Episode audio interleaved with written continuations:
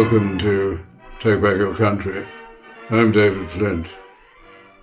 Australia is one of the six or seven oldest continuous democracies in the world.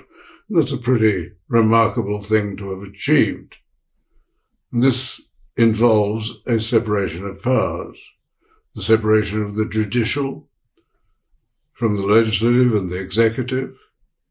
It also means that with our parliaments, whenever we're asked, Australians always say no to proposals to abolish the upper house. Notwithstanding the trouble and expense, they know that that additional check and balance is very important.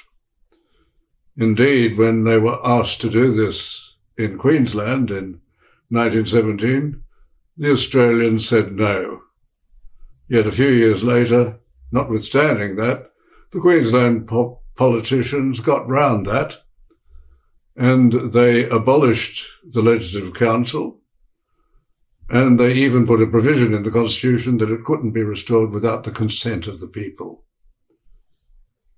So we have the situation in Queensland where the government rules through one house and has much more power than governments have in other states. Queensland there in not having an upper house is an aberration. The best argument that we have for checks and balances is Acton's. Acton's great admonition. Power tends to corrupt, and don't we know it?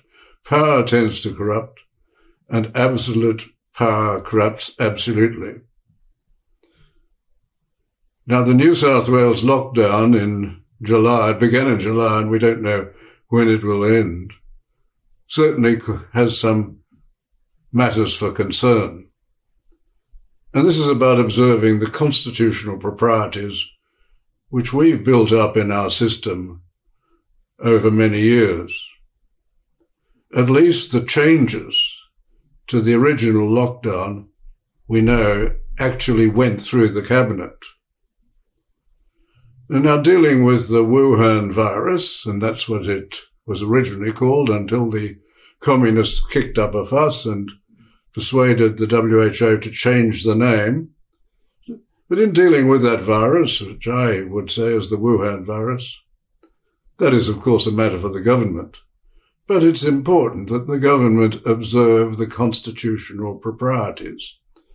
We can't behave like a dictatorship. And the present lockdown in New South Wales was particularly unprecedented. There have been others in Australia and longer ones in Victoria. But it was unprecedented because it involved the closing down of the whole construction industry, a very important industry in New South Wales. Now that in the changes to the lockdown has been partially revived.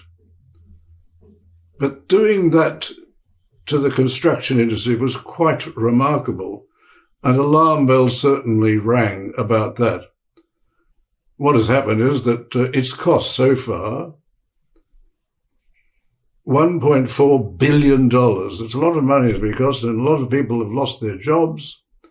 Businesses have been threatened all sorts of things have happened, and it's extraordinary how, in fact, it happened.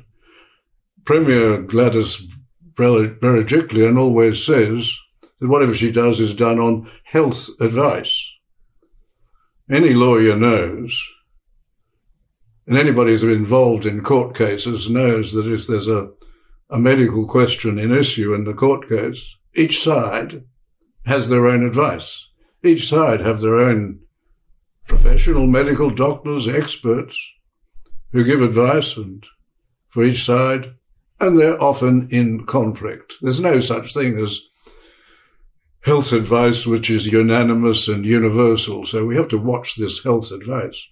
But what we found in relation to closing down the construction industry was that the chief health officer in New South Wales, Dr. Chant, said she didn't give the advice to close down the construction industry. Apparently didn't go through cabinet. What happened was the Premier apparently decided that the construction industry should be closed. Who she consulted, we don't know. We don't know what the health advice was. And then the minister, Brad Hazzard, Brad Hazzard went to his office, they drafted a document, and he signed an order under the Public Health Act, which is legislation. It's subordinate legislation, but it's legislation. There you have a minister going and just signing a document, and that's the law in a democracy. The magnitude of this is extraordinary. Now, when you have a decision like this, a decision to lock down the state, a decision to close down an industry, firstly, it should always go to the cabinet. After all, that's the basis of executive government in Australia.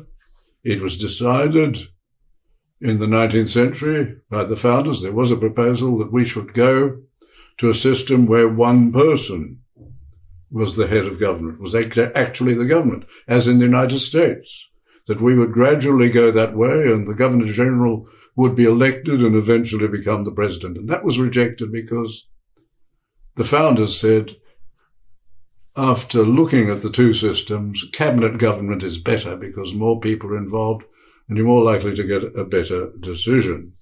So anyway, our system requires, expects that it always goes through cabinet. But then there should be another phase. This shouldn't just go to the minister who's involved. This should go with the senior ministers taking the proposal to the Executive Council, to the governor in the Executive Council. And the governor would ask, the governor would want to know what power she had to do what was being proposed. And then she would want to know were there any conditions on the exercise of that power, as is often the case, and were those conditions fulfilled? And surely the governor would expect to know the health advice, the health advice that is never revealed by any government in Australia. They go ahead with those. They say there's the health advice. Where is the health advice? Why don't the people see this? And the governor should certainly see this before the decision is approved. Now, the governor doesn't make the decision, but what the governor does is ensure that proper process has been observed. And that's what all is involved in a democracy. We must have proper process. Everything must be done properly. The I's must be dotted. The T's must be crossed. Because this is the way we satisfy the assurance required under the, the warning from Acton that power corrupts and absolute power corrupts absolutely we know that they get used to power and power tends to be abused. So we have all these checks and balances. So it's very important that this happened, but it didn't happen on this occasion. And it didn't happen also in relation to the whole basis of this crisis. Because the basis of the present, uh, the present uh, amount of uh, cases of the virus in Australia comes from a failure by the New South Wales government to regulate limousine drivers for airline crew. Apparently, the airline crew came in with the virus. That's a federal matter.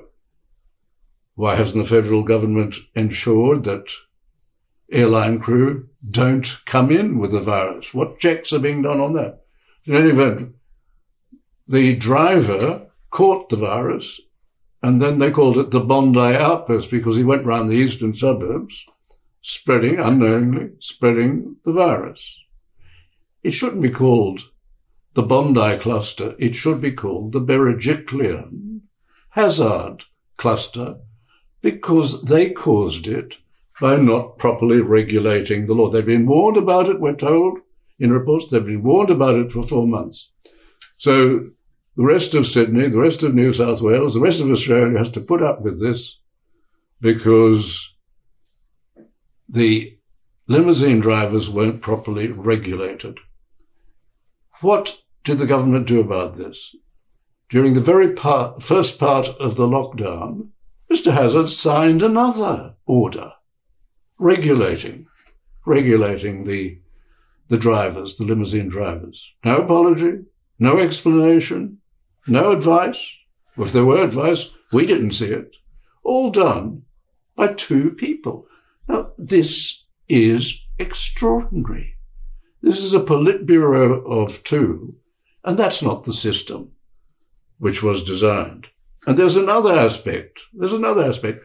Once this subordinate legislation goes into law, the old practice was this, that it would be open to both or either of the two houses of parliament to challenge the order, to look at it, to examine it, to call for the advice. And then, if the House felt that it wasn't appropriate, the House, the Legislative Council, for example, the upper house, which doesn't exist in Queensland but exists in every other state, they could then pass a motion moved by somebody like Fred Nile or Mark Latham. They could move a motion because they weren't satisfied that this was a proper exercise of the power to make subordinate legislation and disallow the law. We have in New South Wales a Subordinate Legislation Act. It's there. It's been there from 1989. It just re- repeated or rearranged previous legislation.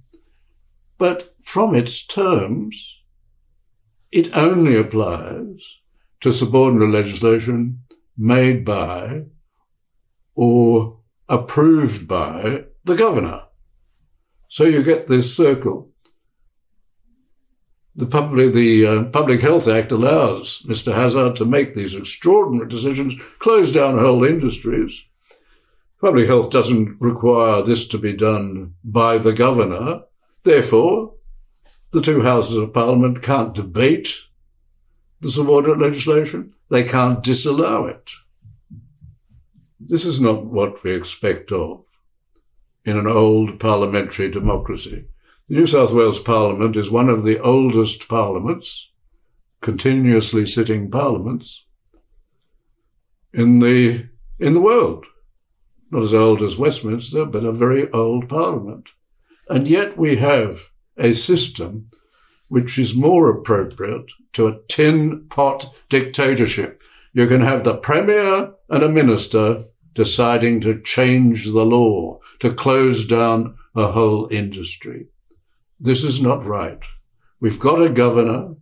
The role and function of the governor is to do precisely this sort of thing.